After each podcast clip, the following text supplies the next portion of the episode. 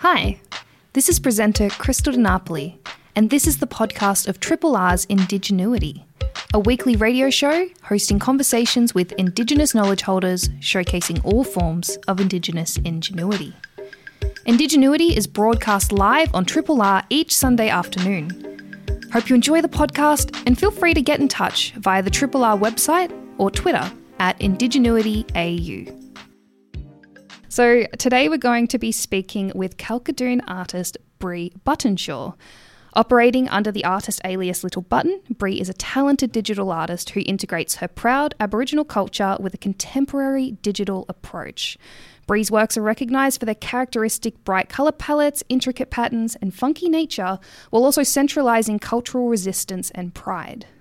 And so Bree has worked with many organisations, some notable ones being Triple J, Endemol Shine, Support Act, and today we'll be discussing with us her recent project with the Brisbane Street Art Festival, as well as the release of two recent collections, Meanjin and also NAIDOC. Bree, welcome to Indigenuity. Hi. Well, it's so it's so cool to hear your voice. I've you know followed you for a long time now. Big fan of your art. So acknowledging you're a real person with a real voice is uh, wonderful um, in this moment. I am, and thank you for that intro. You make me sound so much deadlier than I actually am. Oh, shush! You are you're an absolute legend. I'm very excited to have the chance to speak with you. So I really am grateful for you coming onto the show. I wanted to start off by sort of taking a peek into your your art. So for someone who is uninitiated and perhaps has not seen your work before, I was wondering how would you describe your art practice?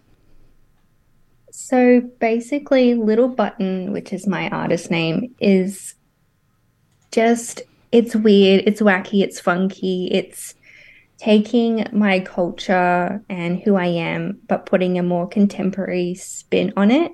Um, I love using bright colors. I love drawing weird shapes and weird things. It's it's just a fun space. Like I have a lot of fun with my art. I don't take anything too seriously. It's just yeah, a place where I can just express myself and have a lot of fun. Oh, that's beautiful. And de- I would definitely describe your art as fun as well. Bright colors, like your patterns and everything, absolutely gorgeous. So I guess for like a lot of people who ha- you know find themselves uh, in you know invested in a field that they're so in love with which clearly your love for your art is just obvious just looking at your pieces. I was wondering if you could tell us when did this passion start for you? Um i guess like art and being creative has always been part of my family. Like my family are very much like if we wanted something we'd be like oh we can make that or we can do that. So we're very diy very creative thinking outside of the box but I didn't take my art too seriously until a couple years ago where I was a public servant and then I had a quarter life crisis and I was like, I actually don't want to do this. I really like art. So I started Little Butten and it's kind of taken off from there. I my family who like fostered this kind of creativity I when I was younger, my mum and my grandma, they helped me with my art um, and they're non-indigenous, but they let me. They really follow my lead and are so supportive of me, my culture, and yeah, that's where I am now. I just randomly decided that I don't want to have an office job. I want to paint and do fun art things. And then I did it. well, that sounds like excellent motivation. and so, was it obvious to you when stepping into expressing yourself in this way that you would be working with digital art? Because I, I know from reading online that you did, especially in your youth, you've dabbled in a whole bunch of different mediums. But digital art seems to be your um, one of your main focuses, at least. Was that super obvious to you that that was going to be where you'd be able to express yourself? It was kind of out of necessity in a sense. Like when I was living on my own, working as a public servant, it's very expensive to live on your own. So I couldn't afford like lots of different paints and all these sorts of things. So I was like, if I just draw on my iPad, I have every single paint color, every single like texture, and like I can do spray paint textures or paintbrush textures. So it's kind of like a easy thing, if that makes sense. Yeah, so it was like a very accessible way, I guess, of you being able to, without like needing to, I guess, because it is it is very expensive to do art. Like yes. the prices of paints in an art store just give me a heart attack. so I can understand the value that a simple iPad could present to you being able to access a wide range of uh, materials. I guess that would usually be just even more um, in unaffordable. I guess. Yeah, I and I love my iPad. It's like my baby. I I keep it close to me all the time. It's right next to me right now. um, but through that, I've been able to. Um, it's I guess it's a lot more easier when you create products and things like that to have them digitized, and so that way they're all vectorized, so you can blow them up really big or blow them up really small. So it was kind of a yeah, and a necessity going into this new world where a lot of stuff is digital and like if I wanted to put stuff on Instagram, it's easy. I can just upload it. I don't have to like get good lighting to take a photo of something I've done on a canvas. Um, but I do still paint on canvas, but those are more pieces for me because that's a bit of like art therapy, I guess. Oh, absolutely. I understand that one completely. and so, with your, I guess, your journey into art, then, so you, your pathway was, I guess, um, you know, you didn't you didn't study or anything. You for yourself sort of you was in a position that you didn't particularly enjoy, and decided to essentially, I guess, um, go on this journey in this sort of digital format. So, do you think yeah. it's a necessity for people who want to get into art to um, consider studying, or would you advise them to go in a, a different route? I mean, I'll never not advise to not study because I am a long term student. I have two degrees and I'm currently doing a master's. So I'm kind of like chronically in HECS debt. So I love, love study. but um, I think art is something that's so beautiful because there are no rules. Like, of course, you have color theory and all those sorts of things, but when you break those rules, you can create some really unique pieces as well. And art is just, I feel I'm using my hands a lot when I talk because it's something so special to me. It's, I think everyone can create art. I think art is super subjective, it's beautiful, and have a go if you want to do it. Because if I can do it, anyone can do it. And yeah, go to school if you want to for art, but I don't think it's necessary. Yeah, no, I, I like that perspective as well because um, I guess sometimes I, you know, I, have always loved art, but never considered myself an artist at all. Um, and I guess you sort of, I've always sort of seen it as something that you've, it's like, I guess, I got a sort of hard um, uh, I guess like hurdles to sort of get past to get into it. You know, a fine arts mm-hmm. degree and like you know, all, mm-hmm. like a very long investment. And seeing um, other people emerge through different routes, I think, is very inspiring for a lot of people who do enjoy art, but perhaps aren't interested in study, can't afford um, to go down that route, etc.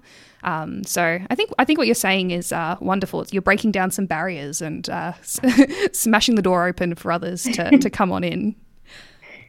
So I wanted to ask you about what you've done. Uh, you've worked on a number of projects. I wanted to ask you mm-hmm. about a pretty recent one, um, that, which is absolutely stunning. Um, I'm saying as I've seen the image myself, but uh, you created a mural for the Brisbane Street Art Festival that is 32 meters long. uh, can you tell us a bit about, and I guess, sort of painting a, an audio picture for our listeners? Can you tell us a bit about this mural? So basically, yeah, so it's 32 meters, so it's about three shipping containers, which is it's massive, it's giant. And basically it's in a U shape and it's kind of like I think it looks like an aquarium. It's got a water background with like different shades of blue and it's all flowing and then we've got some sea animals like a whale and a stingray and some fish and turtles. And then there's like um, coral everywhere, and it's really vibrant and really colorful. Um, it was a lot of work. It was my first ever mural.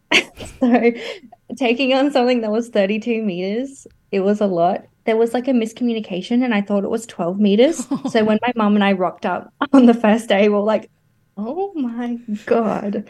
Um, and I couldn't have done it without my mom. She was amazing. But yeah, it's it's very bright. It's gorgeous. It, it definitely um it's a, it exemplifies your art style. I feel with those ver- like very bright color palette, palettes, those very unique, beautiful patterns, intricate patterns that you come up with. Um, it is absolutely gorgeous, and I think thinking of it as an aquarium image is perfect. Very bright, beautiful blues.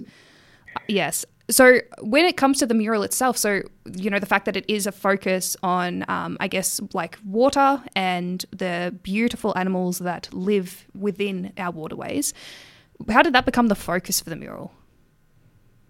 I guess um, two reasons. One, the location. It's um, very close to the water. Um, with the shipping containers, it's like a quarry kind of industrial area. Hmm. And the second one is I've always loved drawing animals. And I don't know what it is. I like to think of it as when I draw animals, I feel connected to my culture. I feel connected to myself and I feel connected to country because like our people have been drawing and painting animals for thousands and thousands of years. So when I draw animals, I feel like I'm doing those practices that that they did and it's very special and that's what I mean when I take on like a cultural element, but I also make it my own by doing it in like bright pink. Oh, I love that. Sorry, especially as someone who's uh, fortunate enough to have seen your art, um, I can absolutely visualize the the way that you uh, create your animals, and it's just it is very vibrant, very beautiful. And so, has your experience with creating this mural, especially taking into account that you thought it was 12 meters, and then it ended up being 32, would you see yourself pursuing, like, you know, accepting invitations or pursuing the creation of another mural in future? Oh, definitely. I have a few lined up that are still like falling into place, which is very fun. It's we, it was a massive learning experience, and the Brisbane Street Art Festival people were so supportive and so helpful because I was like, "Oh yeah, I'm probably just gonna like paint it all by hand," and they're like, "Um, you want, have you heard about spray paint?" And I was like, "Oh, that that would probably help cover a bit of area," um, because my mum and I we did it together and so we had like a projector, traced it all, and then we went in like paint by numbers kind of thing. Like I designed it on my iPad and we projected it onto the wow. shipping container. Yep. And then my mum went around and painted where I told her to paint. Um, and we had like these tiny little paint brushes. and then the Brisbane Street Art Festival like, let, let us show you how to use a spray can. And I was like, oh my god this is amazing oh that's that's awesome i love that it was such a i guess like a very wonderful environment sort of to be in and that you're learning those new skills as well and mm-hmm. and that excitement to continue it in the future as well because I thought absolutely gorgeous mural and it would be wonderful to see your art on more public spaces for sure. so then I wanted to chat about your recent collection Meanjin. So and mm-hmm. um I was wondering, so I guess like the central focus is you have um, a pretty consistent sort of uh, artwork that you've created, so focused on Meanjin, and then you've released it in a collection on a number of different products. And so I was wondering if you could describe the artwork to our listeners, um, what sort of the meaning is, and, w- and I guess visually what we're seeing as well, because I just find it so beautiful. Sure. Thank you, first of all. Um, so Meanjin is means Brisbane, and if you've been to Brisbane City, you'll know of the Brisbane River. Um, it is I don't know what it is about the Brisbane River. Like it is I mean, it's it's a muddy river. It's it's beautiful, but it's also brown. But um there's something about it that I feel so connected to because I work um I used to work on Meanjin country in Turrbal country. I would see it every day. something so I don't know what the word is. I feel super connected to it. Mm. And when you look at a bird's eye view of the Brisbane River, it is so cool. It has the weirdest shape. It weaves in and out. And I just love the shape and I love drawing that kind of like weaving in and out shape. So essentially, the artwork is a bird's eye view of part of the river in the center of like the city and then like some of the suburbs around it in almost kind of like they look like little suns, I guess, around it. Mm. But the the Brisbane River, like the shape, I, I, feel weird about it because I just love it so much. Like it's just a really funky shape, I guess.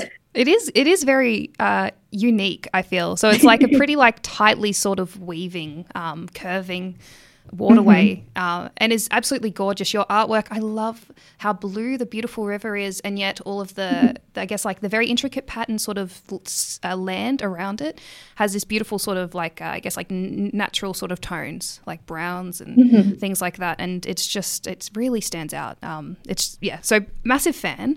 Um, but when it came to, I guess, like then releasing it as part of this collection, I find that pretty interesting so I was wondering if you could tell us about the development of a collection, especially when you've got like I guess like a number of products where you could use the artwork and incorporate it in a certain way. What sort of I guess like uh, thinking or, th- or, thoughts go behind the development of a collection like Meanjin? Honestly, it's my mom. um, I am a very a very art focused brain. So I'll create a piece of art and I'm like, well, I'm done. And my mom's like, actually, this would be really cool and like a throw rug. And I'm like, oh my God, mom, you're amazing. And then it, we kind of work that way. So my mom will like research manufacturers and stuff. And a lot of it we do ourselves, like, you know, that we have like bookmarks and keychains and um, like cups and things. We do all of that ourselves. We sublimate it ourselves at, in my house. Um, I've taken over the spare room of our family home, and yeah, but except the the throw is like some of the biggest projects that I've done. For those listening, I've made a throw rug of the artwork, and it's beautiful. It's it's really big, and that I think making that throw rug was kind of like a how it's sounding so silly because it's a blanket was a big turning point in my career where I was like, hey, I'm actually good at this. I'm actually an artist. And my mum was so supportive and really pushed me to keep putting my art out there. So honestly, without my mum pushing me, the Me Meanjin collection wouldn't be together. And because I love obviously the Brisbane River and Me Meanjin so much, we part of the collection we wanted to give back to community because I always say that little Butten is for community. I want us to be visible in community. I want people in community to wear our stuff and come to us if they need anything. So, part of the collection, we're donating some of the profits to um, Dreamtime Aroha, who actively goes into the community, especially Meanjin, and helps the unhoused people oh, like food and clothes and all those sorts of things. So that's the collection as a whole, kind of. Yeah, excellent. Dreamtime Aroha is incredible. So that's mm. that's great to hear that that a portion of the proceeds are going towards assisting with their efforts. And so then I guess that brings us to your recent collections because you've had a busy you've had a busy couple of weeks. I'm um, very tired. which is which is great for people like me who are a fan of your work. Um, but you recently released a NAIDOC co- collection. And so I mm-hmm. wanted to have a chat about it. It's gorgeous. And I love the way you've spoken about your connection, I guess, to it online. So I wanted to start off by asking how has this NAIDOC theme of For Our Elders resonated with you, particularly in the development of that artwork? Yeah, so um, it kind of, the whole thing started back when you know the NAIDOC themes announced and you the, apply for the poster competition. So I did that, and when I thought about the theme for our elders, I instantly you know I thought of like all the big things like the Tent Embassy, the Freedom Rides, like Gurindji Strikes, and all those big things that our elders did. Then I thought about like the four part of it, not just our elders, and I thought about how I interact with my elders and how I think most like mob and even non-indigenous people can relate to this that you start taking care of your elders by making them a cup of tea.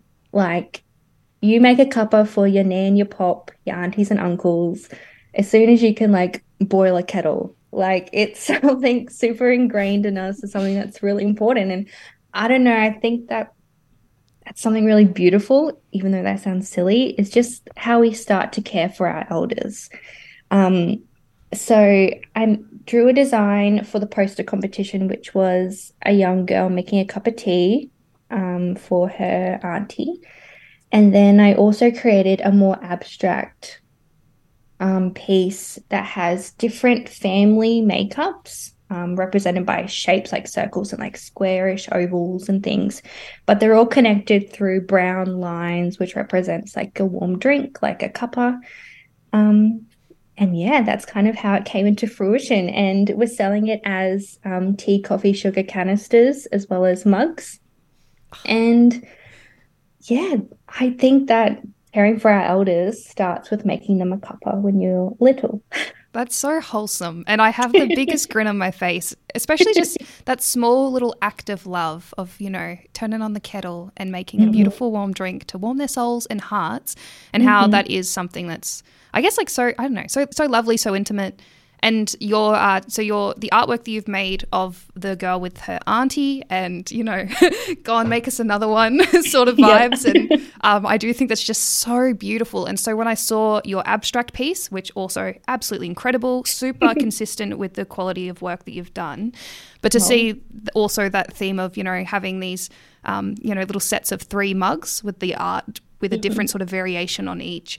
And those canisters relating to tea and coffee and everything, it just felt so, oh, so um, cohesive and just beautiful. So uh, yeah, I don't know, love it, and I love the, the, the thinking behind it that's led to that too.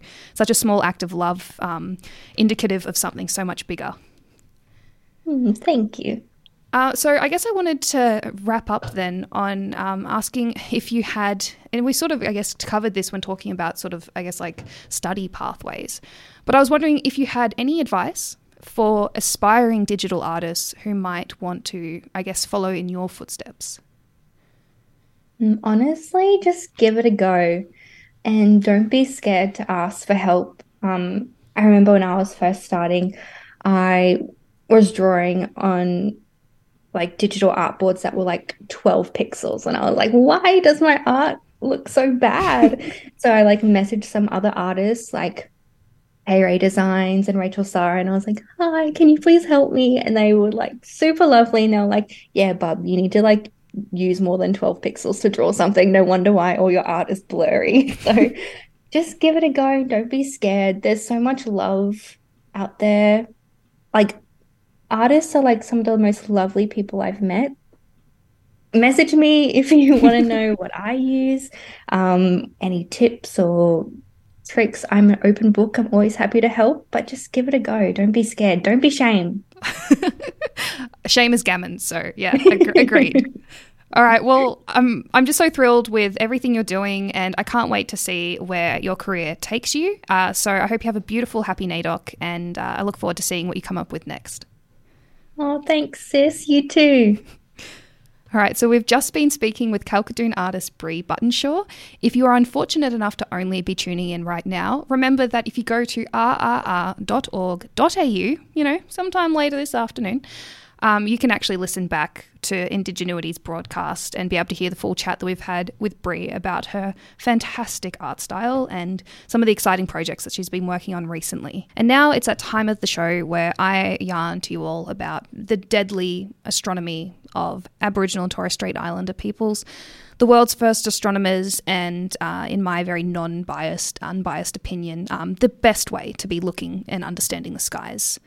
And so I wanted today to focus on the planets because the planets are very cool and they're very deadly, awesome, just mind blowing things that Indigenous people have been able to observe about the planets in our sky that require such a dedication and such a careful eye that just yeah it's it's it's just definitely worth talking about. And so um, today's little chat's going to be a little bit of a two-parter. So we're going to have a first sort of yarn then a song break and then um, sort of a follow-up portion to it. And so i'm going to explore some of my favorite sort of elements about relating to the planets. But i want to sort of start off in this first half with some sort of sort of basic introductions to the planets in our skies so, starting off with some, I guess, some sort of insight to people who, you know, may be uninitiated into looking up and comparing things like planets and stars in our night skies. The planets have always stuck out to cultures around the world as this very fascinating object in our skies. Because on the surface, they present as though they're stars. They are these very bright spots in the sky and they move around. But if you were to be looking at them, you know, every night for a year, or perhaps just for every night for, for, a, for a while, you're going to start to realize that they don't behave and they don't really look the same way stars do. Planets are something else. And so cultures around the world have recognised this for thousands of years. Indigenous Australians, being the very world's first astronomers, have been looking at them since time immemorial. So, what's interesting about planets are there are usually two qualities about them that help people realize that they are not stars and instead they are star imposters. And one of these things is actually related to the way that they appear in the sky in terms of twinkling. So, when it comes to stars, stars twinkle in a night sky. It's very beautiful. But it is great to know that the reason stars twinkle isn't actually because of the star itself. Where the star is, it is shining and it's shining pretty consistently. Just like our sun. Our sun's a star, the light is pretty consistent. It's excellent for us trying to survive here on this planet. Great conditions for life to evolve. And so, what's actually happening when we see stars twinkling is more that those stars are these very beautiful, faint points of light that have to travel through our rather thick, rather turbulent, rather hectic atmosphere, which has gases, like, you know, it's got a whole heap going on, everything's mushing about, and there's poor little light rays trying to get through it. And unfortunately, it's just so vulnerable. And so it's getting shaken around and put on a pretty interesting path, and we're seeing that beautiful twinkling here. So the twinkling is just an effect of the atmosphere. And you can sort of actually learn a lot about the weather we're experiencing by looking at the way stars and planets twinkle through the, like through our skies. But that's a chat for another day. if I talk about everything that's related to this topic, we won't leave, and I'll um, be taking over the rest of Triple R for this beautiful Sunday start to NAIDOC. Maybe that's actually a great idea. You know, maybe people might give me a pass. But anyway, we'll stay on track. We'll stay on track. We'll talk about planets. So, planets are very interesting because, un- unlike these stars, so stars being a fine pinpoint of light at a very, very crazy far away distance that is just so vulnerable to our atmosphere, instead, planets are actually so much closer. We're in the same solar system, they are our close neighbours, especially compared to stars, which are millions or thousands to millions of light years away. So, that's a crazy distance. That is the distance that light could travel in a year when light travels just incomprehensibly fast. But planets are so much closer, they're in our neighborhood, and so instead of coming through our atmosphere as a pinpoint of light, it is instead actually coming through as a flat disk or a plane. And so this disk isn't as sensitive to all the things happening in our atmosphere, and so the planets tend to not twinkle. And so, if you look for them, and for example, Venus is one of the, br- the brightest object in our sky other than our sun and our moon, um, if you have a look at it, and it's been quite bright recently, you're going to see that it just it's just there. It's just a bright light, not twinkling. So, in, in, you're starting to get those vibes of this is not a star. Another thing that planets do, which is very unique, is they have something called retrograde motion. And this is something that I first heard in an hor- horoscopial, astrological context. So, not the astronomy in which I study, but more um, the astrology relating to things like zodiac signs and um, all those sort of interpretations of the skies. Retrograde motion, however, is not something specific to astrology. It's actually describing the way that planets seem to be moving across our skies pretty consistently with a pretty good flow. But then all of a sudden, for some weird reason, they decide to just stop. And they decided, no, no, no, I see all the stars going in one way and I see all the other planets going in one way, and I've decided I'm taking a break. And they decide to head backwards in the sky. Maybe they've left something at home. And then decide to continue on their journey. And so this retrograde motion is really cool. And it's a reason that the word planet, so in the English language, has even been, uh, I guess, has ended up being that word. Planet is apparently derived from the Greek word for wanderer, and it's because ancient Greek astronomers also looking at the skies are like, why are these stars wandering around, heading backwards, stopping, you know, going on their own, and not behaving like every other star and every other object we see in the sky that tends to just move forward? And so, what's actually happening here is that planets, because we're all orbiting around the sun and we're all in the same plane around our sun, we're all just going in these little circles. But the thing is, our planets move at different speeds. If they're closer to the sun, they're going to be whizzing around because they need to be moving very fast to sort of keep um, within the sun's, uh, keep a stable orbit around the sun. Planets that are further away, our gas giants, for example, they take decades just to do one lap of the sun. So we're all moving with different speeds, we've got different distances away. And so the planets are acting much in the way a car would if it was on a racetrack. So say, you know, we're on like an, an eight eight lane racetrack and we're zooming around and we're going in these little circle laps around just a very basic circular uh, racetrack, right? If we overtake a, a car, which in this case is a planet, so for example, we've got the third lane from the middle and we're overtaking as we zoom past Mars on the inside lane and, you know, we're moving faster so we go past it. What's going to happen is Mars is going to look like Mars is slowing down. Really, it's still moving at its speed, it's just we, Earth, the car, seems to be moving faster.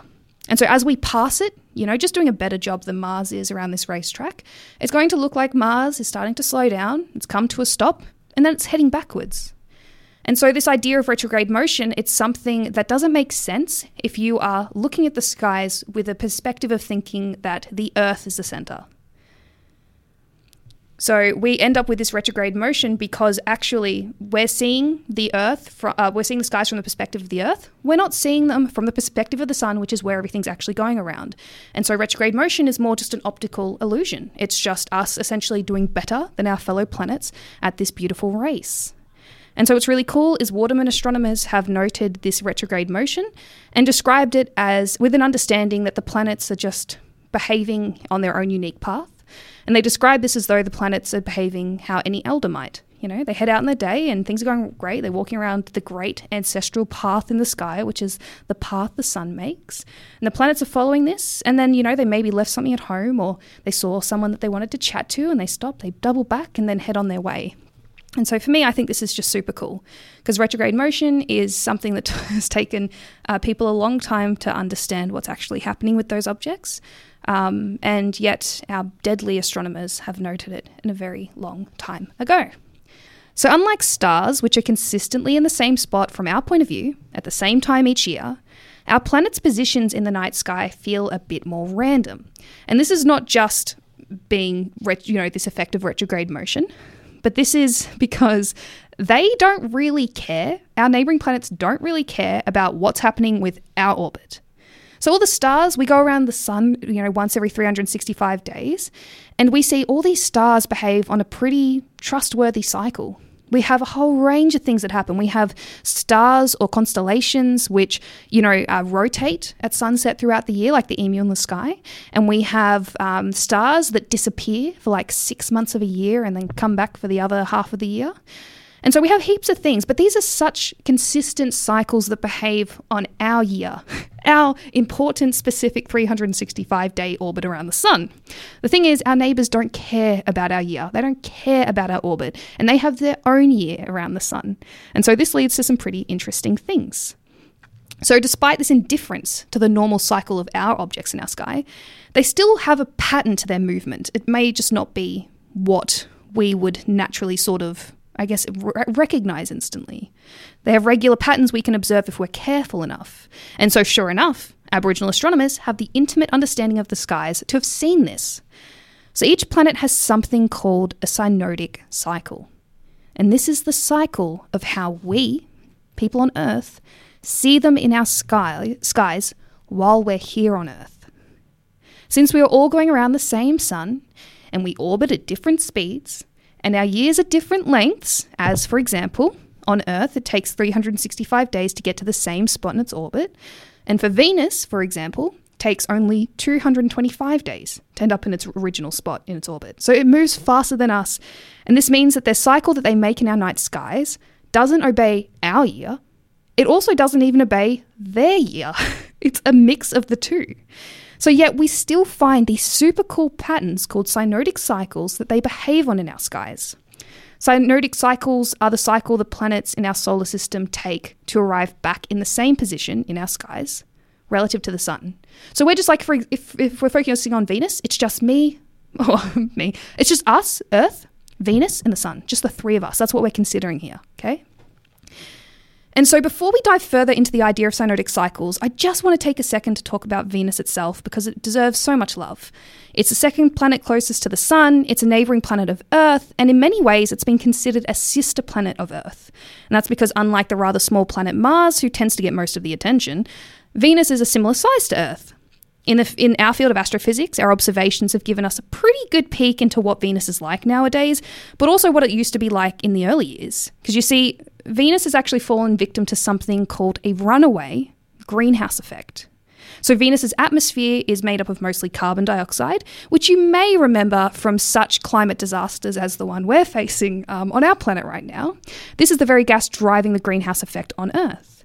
And what seems to have happened to Venus is that it appears to have started out as a planet that could have been capable of hosting life. It is a rocky terrestrial planet with similar size and density to Earth, and we believe that it once held water, which we also think is necessary for life. However, this is where things took a dramatic downturn. Because with a thick atmosphere full of greenhouse gases, it means that the atmosphere ends up acting like a very heavy blanket. The sun's light and heat touches down onto the surface of the planet, for Venus, but then it can't bounce back out into space, and this is what we're scared of happening on our planet. And slowly, more and more, the planet starts heating up with no cooling mechanism, and so Venus is now known to be a scorching, arid, oxygen poor planet with an average temperature of 477 degrees Celsius. Venus is closer to the Sun, and because of this, it moves around it faster. And as such, it's also closely tied to the Sun in our skies, because to us, Venus is found within our orbit of the Sun.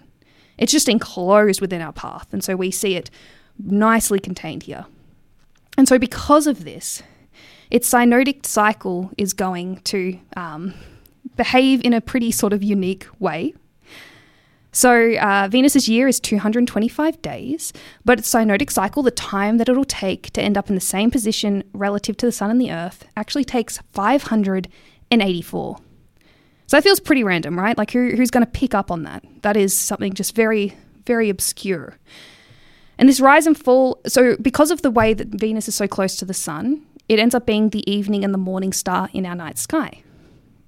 And so, because of this, it also goes behind, it's always tied to the sun. It goes behind the sun for 50 days, it goes in front of the sun for only eight days, and it has 263 days as either the morning star and 263 degrees as days as the evening star.